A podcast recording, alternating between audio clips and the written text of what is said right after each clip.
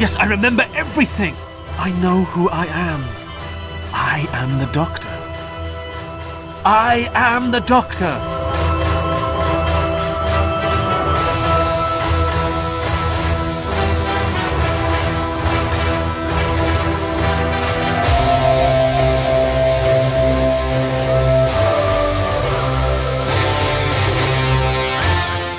You're listening to Pieces of Eight, the Doctor Who podcast that's worth its weight in silver. Absolutely. If it was gold, then the Cybermen would be wiped out in seconds. We'd have absolutely nothing to talk about this week. So, we're carrying on our trip through those sections of the Doctor Who universe that feature the incarnation of the Time Lord, as played by your mate and mine, Paul McGann. I'm Kenny Smith. And I'm Rebecca Chapman. You join us as we resume our quest to feature the Eighth Doctor's exploits, whether on screen, in books, novellas, fullcast audio, short stories, comics, animations, talking books, or anything else we can lay our eyes, ears, and hands upon. And this week, we've got very human hands, just like the Cybermen who feature in The Silver Turk. We're chatting about Marc Platt's 2011 classic, which we did discuss briefly last year when we were joined by our friend Matt Michael from Doctor Who magazine, when we discussed the Radio Times poll's top five eighth Doctor Who stories from the Big Finish monthly range. Indeed, we certainly did. And we always enjoy speaking with our friend Matt Michael from Doctor Who magazine, because that is his full name. And Mhm. anyway, having re listened to the Silver Turk ahead of this week's episode, I just think it gets better and better with repeat listening. Coming soon from Big Finish Productions Doctor Who The Silver Turk. The Vienna Exposition. We're in Vienna! But it's impossible. So quickly. Have I been abducted? Not exactly. Freak! Leave me alone! Ah! This way to the Grand Theatre of Marionettenburg. Roll up, roll up. A cab ride, sir? Fräulein? Not today, thank you. Can't be too careful these days. Better not to walk, not after dark. Get, get it away. Ah! Attacks? I wouldn't want to alarm the Fräulein. Alarm her. This is Mary Shelley you're talking to. Author of the darkest, spookiest stories you could ever read. Am I? They scared the pants off me. Well, I, I didn't believe the stories, Fräulein, not till two nights back. That was when I saw him. Halfway down Wolfstrasse by the river. It was a black carriage. Slowly it went, and its horses were strange, walking all wrong. Clop, clip, clop. The driver? There was no driver, and as they passed me, the lamplight caught their eyes, and they were blue. Two more black checkers taken. Ladies and gentlemen, the Silver Turk wins the match. It's a trick. The Silver Turk. My, my husband invested in it. There was an automaton once called the Turk. It toured the courts of Europe playing chess. But that was years ago. Surely it's not the same one. Does anyone believe what we're seeing? Is it an illusion or more than that? Quiet, I said. Will you part day? Let's see what's under the mask. No. You vandal. What is it? I knew it. This is no fairground automaton. It's alive. Subscribers get more at bigfinish.com. We're continuing our journey this season looking at the Doctor's adventures with Mary Shelley, which began in Mary's Story, which is part of the Company of Friends release and was fleshed out into a tremendous trilogy of timeless, tantalizing, terrifying, triumphant, top notch tales. Calm down, Henry Gordon Jago. What's not to love? Wooden copies of The Doctor and Mary, original Cybermen with creepy voices from Nick Briggs, a wonderful setting in Austria, and a brilliant cast. Plus, fantastic musical score, great sound design, and a brilliant cover from Alex Mallinson, too. Isn't this just, I think the word that we would use in Scotland is a belter. Oh, I like that word. Belter is good. It is a belter. I think the fact that you've got Mary's obviously on her journey, and as you regaled me with a fascinating fact about her last time about her mother's grave, didn't know that. I think she very quickly has established a great relationship with this doctor, and the fact that he's almost trying to show off and impress her because obviously she's a famous figure, and he's desperately trying to show her the world and just just make her think, oh, this guy's really cool. No, definitely. I mean, apologies for the uh, Mary Shelley fact there, but uh, yes, we have to love. We do. And again, we've got a pair of original type Cybermen. And how creepy are those voices just with that sing song effect? Oh, I know it's awful. It's awful. I say awful. I mean awfully terrifying. Yes, I think just the whole nature of those original Cybermen, the fact they've got the human hands, and the fact that they're sort of like they can like unshoulder or unsocket their limbs, and where they've got no legs, so they can just click an arm into place and run over the houses. It's very, very visual, isn't it? Mm, it is. It just. oh, speaking of, hang on, going back to Mary Shelley facts, I've just found my favourite one. Oh. Mary Shelley kept Percy Shelley, her husband, his heart after he died in a boating accident at the age of 29. According to accounts, Percy Shelley was cremated following the accident, but for some reason his heart would not burn, so she kept it. That's creepy. And she kept it in a silk satchel and carried it round with her.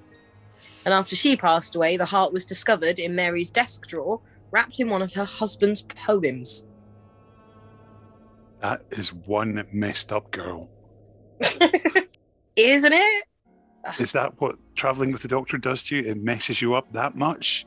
Hmm. Or maybe perhaps in real life she really was just messed up with her life. I mean, she was a she was a gothic queen, really. Absolutely. Very, very Yeah. influential and uh, obviously the first female science fiction writer of note as well, really. Yes. I've never read any of her other works though. Have you? She's written loads as well. Well, I would say loads, but it's quite a few. Just not aware of them. I really should go and look them up. That's what this podcast is about informing and entertaining and educating. So I need to do that third part and educate myself a little bit more. Indeed, you do. Indeed, you do. Mm. Well, again, I was working when you did this chat a couple of weeks ago because I am a teacher and training people. Woohoo! Yes, yes. So let's hear from the writer, Marc Platt. Hello, um, I'm Marc Platt, and I wrote The Silver Turk. Welcome Stop. back. Thank you. It's always a pleasure to have you on, Marc, and um, especially to chat about the Silver Turk, which quite rightly was last year named in the Radio Times top five all-time greatest Eighth Doctor stories. Really? Oh, that's that's, amazing. How wonderful. I, I had no idea. well, there we go. That's an absolute joy to let you know. So it's, I mean, it's such a such a great idea for a story and sort of hinted at in the company of friends when it talks about the Doctor and Mary having met the Cybermen. So, what was your reaction when you were asked to do this, given that your previous Cybermen story had gone down just a little bit well? Quite well, quite well, didn't it? It was amazing, really. Um, yeah, I was I was quite pleased to do another one, and I thought I've, got we've got to do something different. And fortunately, it was Alan Barnes who asked me to do this, and um, he he he'd asked for he'd asked for something about the Turk, which was this automaton that that was around in 18th, 19th century, 19th century, and um, it, pla it played chess, I think, and um, was it travelled round to shows and, and the crowned heads of Europe and things. And um, I think it was eventually found out that there was somebody hiding under the table who was working it. um, so obviously not in this case, but th- that and, and um, Alan said yes, could could we do that? And, and he wanted something set in Vie- 19th century Vienna, and obviously with uh, obviously featuring featuring Mary Shelley as well, as we said, with the company of friends. So this was her first proper adventure away with with with the Eighth Doctor. And so, great. I mean, this, this was fine because I, I knew a little bit about sort of 18th, 19th century Vienna anyway. Um, more to do with, with the, um, the, the, the dreadful business at Mayerling, where uh, the heir, to the th- heir to the throne, the Crown Prince Rudolf committed suicide with his mistress, Mary Vetsera. And um, I toyed with that for an idea, but that was a bit grim. So then we, I, I fished around and found that there was um, the Viennese equivalent of the Great ex, exp, ex, Exhibition. I can't even say it properly. In 73, 1873, something like that. And uh, this seemed like absolutely perfect um, perfect location for a story because it was all about technology and masses of exhibits, including um, a biscuit emporium from Huntley and Palmer's, who came over from, England. so, um, and various pavilions, Japanese pavilion, and all from all over the world, really. So, this seemed like the ideal location to do a story. And um, so we we set it up with, with the Turk um, this new Silver Turk version, which was actually a Cyberman in disguise. And I had to sort of work out how they got there and everything. And great fun. And I suppose the thing I wanted to do, because I, I, was trying to do something different from spare parts, was, was the fact that, you know, the Cybermen are so driven by this need to survive all the time. And they are just incredible, incredibly resourceful. So you have the these two damaged Cybermen damaged in a, in a in a when their spaceship crashes and so they, they you know they're, they're, missing they're missing limbs and things so they, they remove limbs like a spare tire in a car they remove limbs from some of the other cybermen who are also there and who who beyond repair and sort of make up a new one so there is this weird cyberman wobbling about more like a spider with th- on, on three hands rather than two legs and two arms so um, yes, great fun, very macabre. Yeah. And um, I wanted wanted to do something about puppet shows as well because that's something you, you, you that, that, that's quite there's quite a lot of that in in in Austria and and in Prague as well. I, I've seen a, a puppet theatre in Prague where they did um, Mozart's Don Giovanni as a puppet show. Ra- rather wonderful and rather strange. And so I, I thought, yes, I want, want to use that because it's, it's very sort of quirky, in particularly in Prague, but also in, in, in Vienna as well. So this all sort of fed into it, and um, off we went. I'd imagine that as I know you, you do your research when you're this, doing this sort of thing. So, how much did you know about Mary Shelley and her background? I think we all know the basics, but did you do reading some of her diaries and things like that just to get in her head? I did. I, I read, yeah, I, re- I read some of her other short stories, which were really, really interesting. I mean, you know, she she was a terrific writer and it, fascinating stories. A bit strange. So sometimes they're, they're all sort of wound up slightly too neatly for me, but. Um, yes, I, I, had I had to sort of look her up, and I, I wanted to make her as a um, as a contrast. Obviously, she's a big contrast to to um, Sheridan Smith's companion, who was there, Lucy. Lucy being very down to earth and on, on, verging on the vulgar, really, but adorable.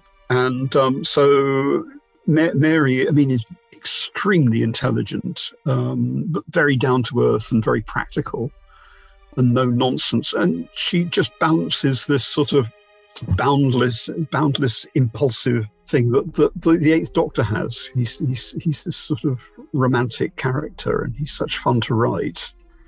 And um, so the two of them balance off really well. But I, I wanted her to um, challenge him quite a bit because obviously he has he the Doctor has this thing about Cybermen mainly through Adric and things, and also in spare parts because he finds that he's one of the sort of templates for the Cybermen himself.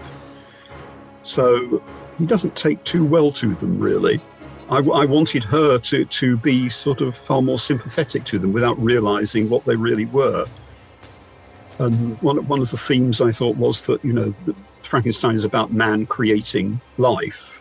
And we've already had that in Company of Friends, where where they, they bring the Doctor back to life with with electricity, with lightning, with galvanic lightning, and I wanted to to look at that about about sort of creation and how that that feeds into the Frankenstein story about create you know creating life then, of course, there's all the sort of thing of Mary being under threat, and, and the doctor, doctor realizes that she's got a future, and, and, if he doesn't do, you know, if he's not careful, she's going to lose the future, and that's going to tangle everything else up. So, um, yeah, lots, lot to play with there. Great fun.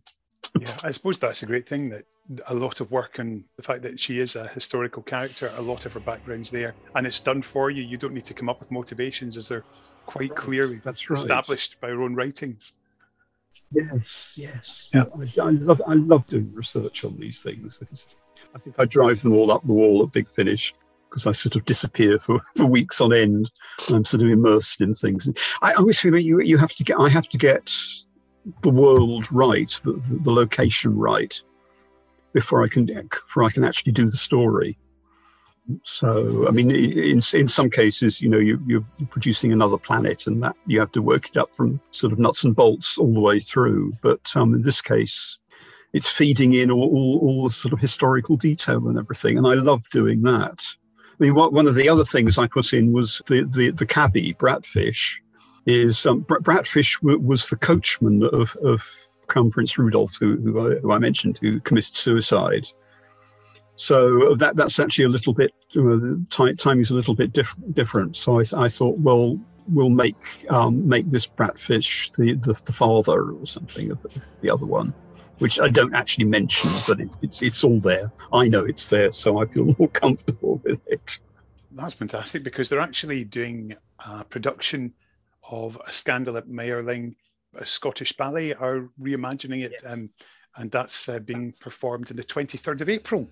That's where how I know it because the, the the Scottish version that you're having up there is is actually a, a slightly reduced version of the the ballet that that's actually that was on has been it was premiered in 1978 i think at the, the royal opera house um, by by it, it's it, the choreography is by kenneth macmillan who's a hero of mine. And i was there at the first night in 78 it was gobsmacking it, it's an absolutely amazing ballet it, it's it's terrifying and frightening but it's also full of lots lots of historical detail and some amazing characters and things in it and um, that, so that's how I knew about it. And Bratfish is in is in the ballet as well. So um, and and the the emperor and empress are there, and, and various other deeply suspicious people. It was, a very very difficult time that court. It um, but both the empress and and the emperor Franz Joseph both had had their own lovers who who were sort of part of the court as well. And there is a scene in in in ballet Mayerling, where the Empress presents presents uh, Franz Joseph, her husband, with a portrait of his mistress, which doesn't go down well with with all the sort of elderly members of the court. But Absolutely amazing, amazing intrigues and things going on. And the Empress was tied up with with the Hungary with, with Hungarians who were always battering her for power and things, and they were also battering Prince Rudolf. So it's it's all very complicated. I'm looking forward to it even more. So I'll let you know how it is. You're going to see it. Are you going to see it? Yes, definitely. It's uh, Yes. The Theatre Royal in Glasgow, and yes, Yeah. I look forward to it immensely. It's it's a marvelous thing. It's it's, it's a terrific piece. It's a terrific piece of theatre. And uh, just when you mentioned, Sorry, Brat- that's lecture over. no, not at all. No, we're doing part of the the BBC remit to inform, to educate, and entertain. So we're getting all three here, Marc. oh, that's true. That's true. Everybody go and see Mayerling. It's it's wonderful stuff. Absolutely. now you mentioned Bratfish. The story has got some fantastic characters in it. Like Dr. Drossel, fabulous, and poor old Alfred Stalbum, and um, and Countess Mitzi and Count Rolf, and they're just the characters are so vivid, and particularly David Schneider is as Bratfish, just fantastic, isn't isn't he in that? He's terrific. When, he came to the theatre, I hadn't realised he just it turned out he just lived when I was living in Highbury in North London. He was living just around the corner from me. so that was very bizarre. Didn't realise that. But yes, he's terrific. And um, some some of the other characters in this, th- th- this comes from the puppet thing again. Uh, Another, I'm really interested in in E.T.A. Hoffmann, who was uh, who was a German writer in 19th century who did lots of sort of fantastical stories, sort of early science fiction, but they were really very macabre sort of things. Stories like oh, um, there is a, there is an opera based based on him, Tales of Hoffmann, in which there is there is one one act where, where Hoffmann falls in love with a doll, who who um, he th- he thinks it's real, and it turns out that she's a doll, and he, he he's completely fooled by it. Um, and also that the um, the Nutcracker is based on an E.T.A. Hoffmann story as well. So that this is where I got some of some of this from. Um, also, the, the, the, we're doing lots of ballet today. Ballet Coppelia um, is is based on another of the characters, Dr. Coppelius, who turns up in, in the opera as well, who collects eyes he puts in dolls. And so that's rather where that came from. It's very creepy. But then I, I, put in the thing with the, the puppet horses as well, with with the um, with blue eyes, which are wrong for them. So it's just want to make it as creepy as possible, really. Oh, it, it absolutely is, and I think that and the sound design from Jimmy Robertson, it really does sell it. It's all just those wooden click clacking sounds. And yes, the actress' yes. performances as well, playing it flat. And, oh, it's it's creepy. Yes, it is. It's very creepy. oh, and also, you know, at the end, you you get um, Mary, Mary and the Doctor as puppets as well. And you know, right, at right at the end, there is you find that two of the characters are still still um, touring around Germany, Austria with, with, a puppet doctor who plays the trumpet. And I think I was I don't know what I was doing on this. I was on some sort of roll, wasn't I? With it, weird. Nothing wrong with that. Larger than life characters no. who, who, keep you gripped to the end, which is fantastic. And um, before we started recording, you mentioned that you had listened to it again yesterday. So, what were your biggest surprises when you came back to it for the first time in, gosh, 11 years? The amount of detail in it, I think. I, you know, I was quite surprised by by how much, how much detail there was. And, and uh, hang on, I've got some notes here. Just, just it was the amount of research I think that I'd gone into and hadn't realised that I, I sort of you know some of it had disappeared from my brain. It was just it's just very involving. You you get you get totally caught up in these things. I mean, I, I sleep really badly when I'm writing. I dream these things. I dream the stories and things, and, and wake up at sort of four in the morning and go, "Oh God, I've got to go and write that down." And so I was just very happy with it. I mean, I, I, I liked, I liked, I, I, would forgotten how good, brilliant Nick was at doing the Cyberman voices as well, particularly the differentiation between Brem and Gram. No, yes, Brem and Gram. And um, some of the voices, I mean, it's quite painful to listen to because, you know, you, so you hear that they are in pain and they can barely talk like that. And that, that found that quite chilling, actually. It's just lovely how, how something I write will then set set the actors off as well. And they're obviously all having such fun. I mean, Paul, Paul and, and Julie Cox as well, who's terrific as Mary. Absolutely marvellous as Mary. And uh, stands up to the doctor really well. She's not sort of, um, you know, she, she, they, they are equals. I, I love that. And she sort of brings a degree of sense to him sometimes when he's babbling. Yeah. And it's such a great guest cast too. I mean, Gareth Armstrong is as wonderful as you. Oh, yes, he is as well. Yes, indeed, because he was also in um, the Doctor's Tale, wasn't he? The the, the, Chaucer, the Chaucer story that yes. I did, and he, he's he's lovely, Re- really nice man, and very enthused with it all. So, yeah. And of course, got to mention Barnaby's work in bringing together the cast and just bringing it to life as well. Yes, he has a real sense of, of timing. Actually, it was quite interesting because I, something I hadn't done when I was listening to it, I, I actually followed it yesterday through with the script. And it was quite intriguing. You know, there, there was some, some several substantial cuts in it, and I thought, yes, actually that works. And I'd see that he and and Alan had had, had worked really hard on it to get it to run smoothly. And some sometimes you know you, you get carried away and, and put in too much detail, and it just needs honing down a bit, and they've done a wonderful job on it. So I just realised that some of what I'd written wasn't necessary at all, and it worked better without it. So my propensity to waffle. not at all. Not at all. And of course, the music as well from Jamie and, and the sound design. It just it's just a, a wonderful complete package. Beautiful stuff. There's some really beautiful stuff in there. I thought I detected a bit of, of bit of Mussorgsky in there as well. I, just a little sort of little hint of, of Baba Yaga from Portraits of an Portrait. Uh, no, it's a an Exhibition. Um, it's just a sort of, sort of do, do, do, thing that goes on there, and I could be wrong. I could be entirely wrong, but it's it's it just sounded right. So yeah, I was very lucky. Had a really good, you know, had a really good team on that one. So I always do.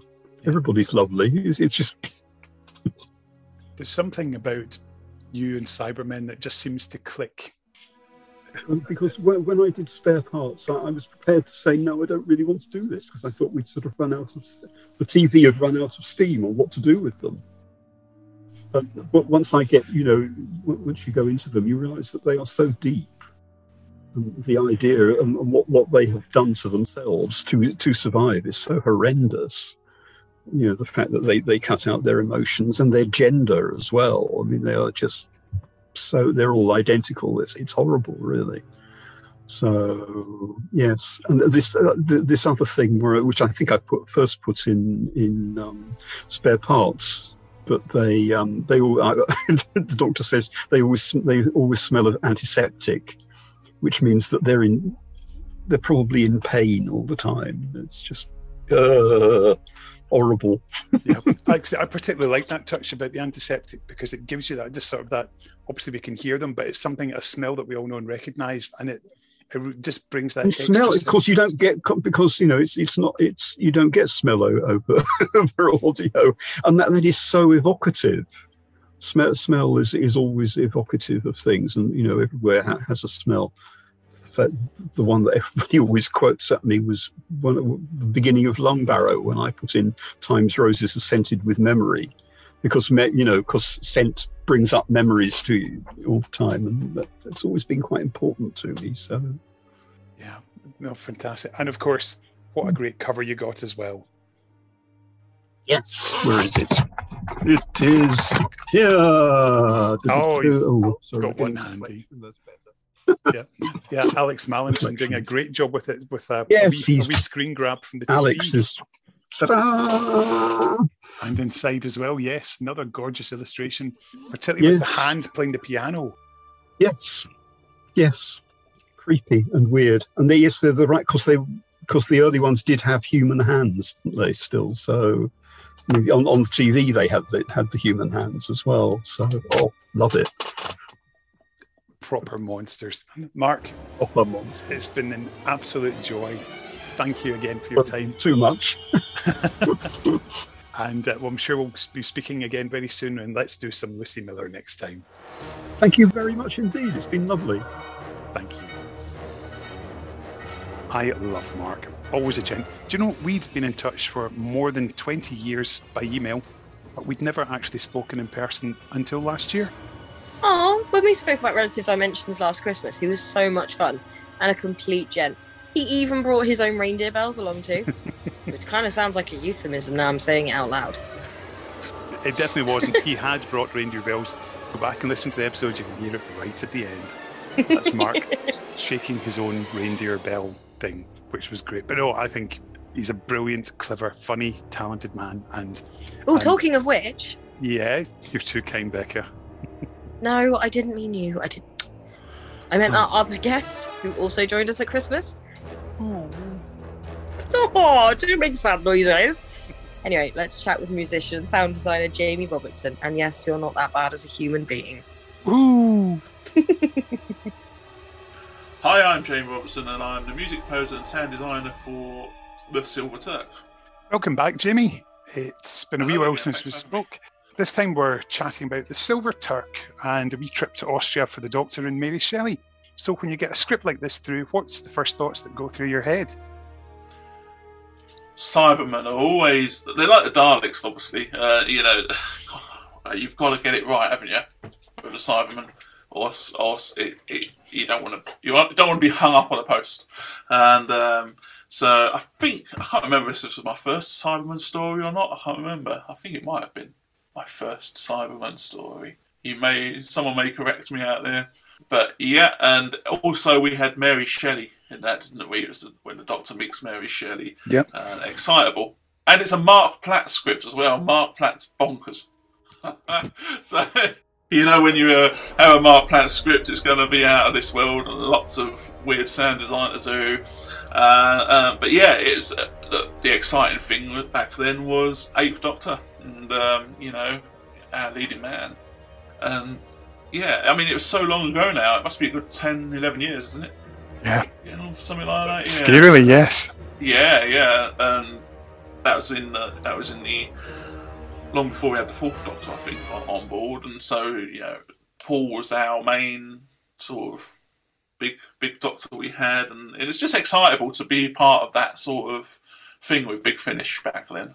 So, can you give us a wee reminder on your process for sound designing? Yeah, sure. Yeah, the first thing, obviously, get the script. To be honest, I tend to get the script, and once I've downloaded or ingested all the CDs, back then I think a lot of it was CDs. They used to send through from the studio in London. The artists would have recorded in their booths. I think that might have been Moat Studios actually with Toby, and he would have sent through on CD all of the separate takes and their the artists on their files, Doctor Mary, whatever, whoever, pop them in, and then start Vox edit processing the dialogue edit, and that's when I'll first hear how the story's going to run out. And when I'm doing that, you know, place making up each of the scenes dialogue wise only, that's when you start to get a tend to get an idea of how the sound design is going to be because you're able to read the script and hear the story coming together. Uh, and then I'll make some notes if there's any particular stuff that I need. I think I needed some walking stuff on that one, if I remember rightly. It created some sort of spine tingling walking. Um, it's so long ago, but yeah, it's it's that's the process. So dialogue first, at the same time making a mental note or a note of any sound design that you need to get, or any established sound design as well, stuff that might have come from other sound designers or from the original show. And that's it, yeah. So once the sound design process begins, we then hear we're sort of colouring the scenes, aren't we? Colouring the scenes of everything, and it's really coming to life. Once that's done, it's then to the music side. But the thing is, when I do the sound design, I always like to make a mental note where I'm going to put some stabs and stings in. I used to get that actually. Uh, uh, I used to get a note from Nick a few years back. He'd say, "Oh, you've left a gap there," but he knew what I was doing. I was probably going to put leave a gap there to put what I call like a low bomb in, like where the timpanis and the pianos would come in and start to build. You know, there's a problem coming, sort of thing. You know, uh, uh, and yeah, that's it. Then it's obviously once the sound design's all signed off, any uh, any tweaks, then it's completely onto the music. Once that's done, the whole thing's done. Yeah. That's normally about. I mean, it depends on the on the length of the project. It's normally about three weeks, I think. Yeah. Yeah, it can depend on the projects. So um, for for stuff that the four part stuff, it could be uh, three. Actually, was the Silver Turk twenty five minute episodes? Yes. It was, yeah. Or thereabouts. So it's not like now, yeah. Uh, so, uh, yeah, maybe about three weeks, three to three and a half weeks uh, from start to finish. Yeah, uh, yeah. So that's how that's the process, really. Because I'd imagine that when you've got the likes of a 19th century cityscape, then automatically things that you'll go to will be things like cobbles and horses Ah, clip clopping on just for that sort of just to do that little bit of world building. That's right. Yeah, you've got to get that right. And was it Austria? Mhm. Yeah. So I, I think I did look on a lot of the the sound. Uh, we have like a library. We have the BBC library. We have libraries of different pre-recorded stuff. And I did think I tried to f- locate anything like Austria, Vienna, sort of that sort of um, background, you know. But obviously, be trying to be rather um, back then rather than more contemporary. 'cause you don't want to have modern cars within the, the sound design, do you? So yeah, I do that on all of the projects. Actually, we do try, tend to try and put in specific, get as close as possible to like for instance, a steam train. If we use a steam train rather than just using a generic steam train, you you put in try and put in one that was from the era that the Yeah. story set. Or, or so if you don't do that, I think it can become a little bit lazy because you do get a lot of fanatics out there that would love to hear. I don't know actual steam train locomotive, you know, terms or anything, but you know they might want to hear an actual that type of engine from that type era. So it's nice if you could put that in. Yeah. I'd imagine that with this one, they were getting all those wooden sounds for the puppets. Must have been good fun to do. That's what it was now. I remember. Yeah, you just reminded me. I remember what I'd done now with that, and that was using uh, over there uh, drumsticks. I think I got a load of drumsticks tied together, and I was outside walking them along uh, to create that cloppy sort of thing as well on the on the uh, concrete outside. Uh, yeah, I remember that now. I remember that very well. I was living in Lowestoft at that time. Yeah. Uh, and, uh, and so I was kind of fighting the sound design of between that and the birds and the seagulls. Rah, rah, rah, shut up. Yeah. And then action. So um, yeah, that you've really brought back the memories there. And I would imagine that, it was a few years ago, probably having the Cybermen scrabbling around on rooftops and climbing up buildings, that would probably be the toughest part of it to do, to get those sounds. Yeah, well, you kind of yeah. I mean, if it's whatever the footsteps or cyber cyber steps or the uh, the puppety sort of steps, I kind of I'll do them and then I'll sort of layer in sort of asphalt, snow, grass, whatever it is. Sort of layer it with it to create that illusion. It's, that's the whole thing with the sound design or audio drama. You got to create that illusion. I learned that very early days. I learned a lot from Nick in the early days. You, Yep. you know, uh, it, it, it's not always how it would be in real life in order to create that real illusion. If you know what I mean. Doors or something particularly, uh, you may open a door, but it might not be the sound, same sound file or same recording as the closed of that door. Does that make sense? So, yeah. Absolutely. because you want a different, different sort of sound. There's loads of stuff where we have to trick that mind. We have to really play the illusion on the mind to hit, make make it real. Yeah. That's what we're hearing. And of course, there's um, with the musical score with this one, there's some singing in there as well with the sort of the rhyme, the, the children's rhyme. That must have been hard to work with, I would imagine, just to get it to match the pitch. Now, what was that? I really can't remember. Was this back when I was? Was this 2010 time? Wasn't it? So Yeah, that'd be the point. because it was a, it was like it was like Silent Night, but with different words. Oh, is it? Yeah, we had. We had. Yeah, that's Something right. is cooking tonight. That's right. I remember now. They did that in the studio, I think, uh, uh, and that was sort of. Yeah, it was sort of like.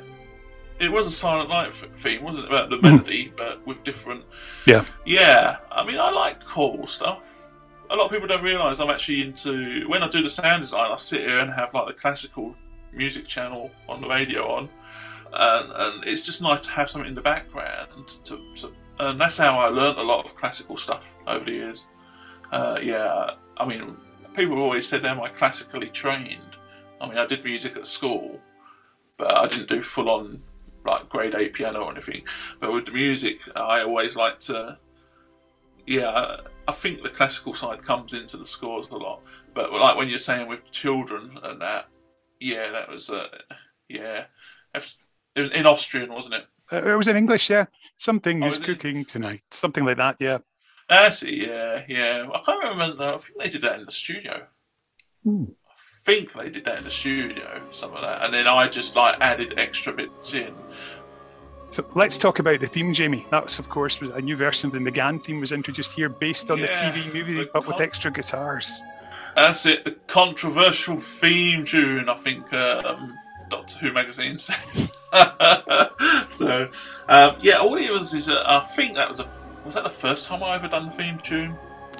I just had an idea. You know, I said to um, Nick, you know, what if we was to give a, a, a little? Uh, well, I was actually playing around with it. I said I did this, and Nick was like, "I love that," you know, and Barnaby loved it, and David loved it. But uh, I think it went through a couple of key changes. Nick wanted to try and give it a bit more close to, to what the David Arnold version was. Um, originally, when I did that version with D8 for the start, it was in the correct key. Um, but I think Nick wanted to bring it down a few semitones to more of what David Arnold had. Because uh, obviously, the, the uh, David Arnold version is very gothic, isn't it? Not gothic. Uh, it's all, yeah, it's a lot, lot more darker, isn't it? Murky and industrial. Yeah, and so we brought it down to that. And um, see, I, I just think if I do a theme, I, I've done a couple of themes, uh, and I think you know, with was it John Debney, wasn't it? Who did the TV movie? That is the Eighth Doctor's theme, isn't it? Uh, uh, you know, and so it makes sense to have that one that way around.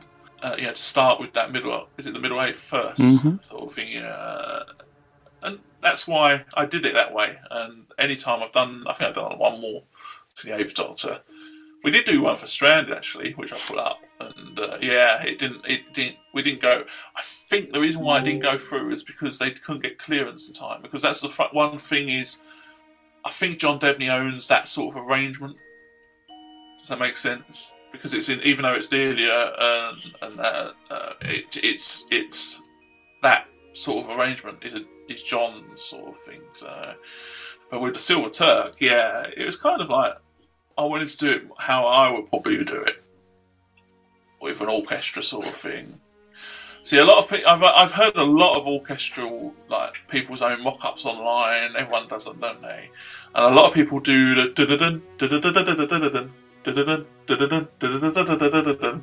You know, Murray, go, that's Murray's. So that doesn't belong in the Eighth Doctor's thing, Because that's Yep. Murray's.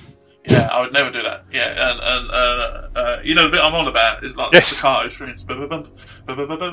Yeah, I don't, I don't like, I don't like to do that sort of thing because I don't think that belongs in that Yeah. sort of thing because that's more for the well, ninth, tenth, eleventh Mhm. um, doctors, wouldn't it? So, well, not not the eleventh, ninth, tenth. Yeah. Um, and also the guitars were in there as well. And there was a bit of 80s, wasn't there? Not 80s, 90s sort of tone, sort Yeah. of tonology in there as well. It's just, it's just, it's just trying to put it as close as possible to that era Yeah. uh, of the of the Eighth Doctor. Yeah. And finally, how do you look back on it now? What that theme? Uh, the whole the whole thing, the theme, the the, whole lot. thing. Yeah, I mean, it's been a long time since uh, I've listened to it. Actually, sometimes if I'm looking through for certain stuff, I might come across the theme tune in the um, in the folder of stuff, and uh, and I always think, oh, you know what, I would change that. I would do that different, or mix that different. You know, mixing. Uh, you know, the way we mix stuff now is a lot different to back then.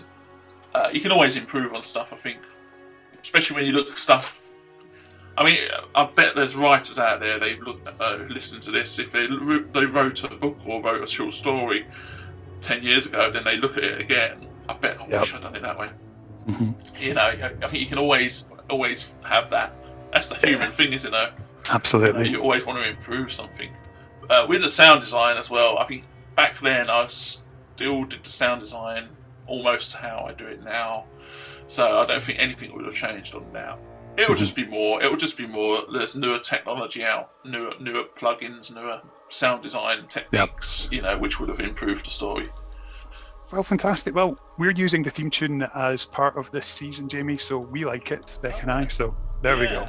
Yeah, that was all you, that was used for the entire Mary Shelley, wasn't it? Yep, that was it. Uh, and so whether they bring back that sort of, but then I don't think they can go back, can they? So he can't. The, the eighth. I'm not sure. I can't remember what happened now. At the end. Oh, she's she's still with him at the end. There's still potential, so who knows? Fingers crossed. one Oh, Okay, day. Yeah, yeah, yeah, yeah. So because I'm not sure if that was Howard or I wouldn't have been Benji who did the sound design on them the last bit.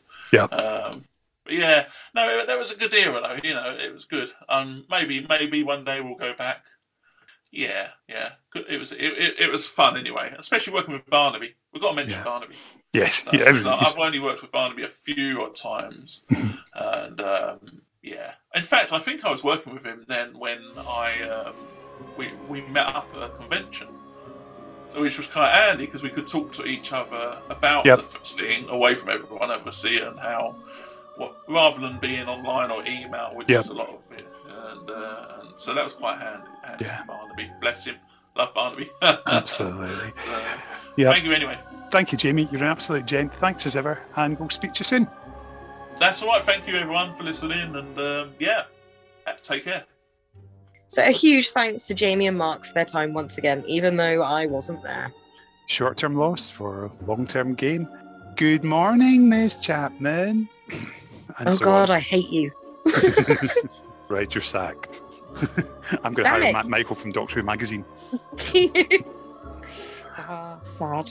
No, no, I won't really. But no, I really enjoy this. It's it's just amazing that we get to hear the passion of the people who are involved in the audios, and indeed the books and all the other areas that we covered in these podcasts. But it's just amazing the people, the the passion that people have for their work.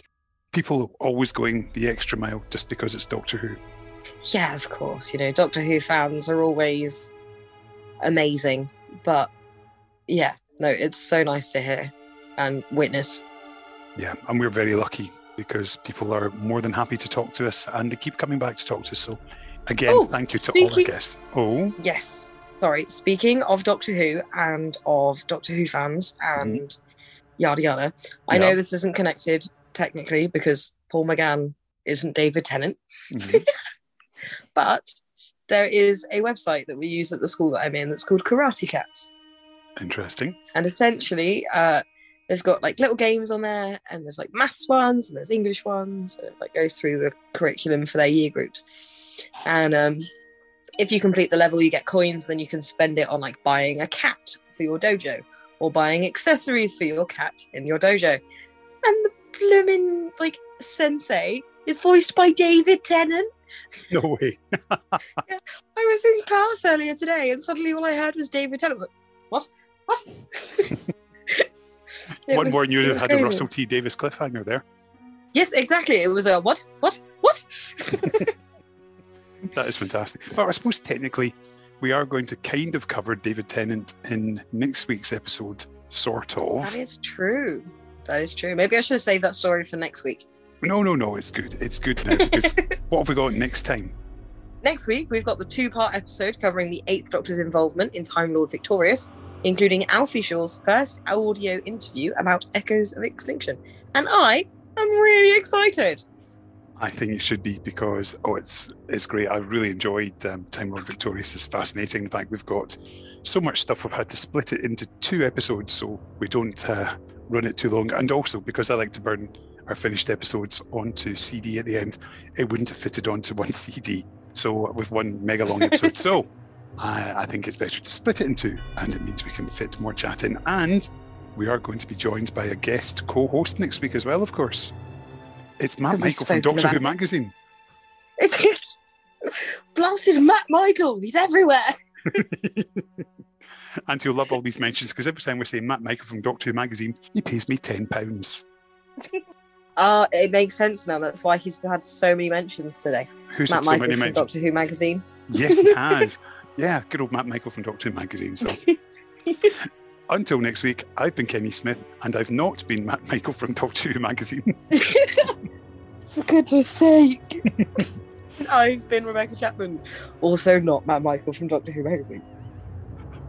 Um, Until next time, everybody, we will see you then.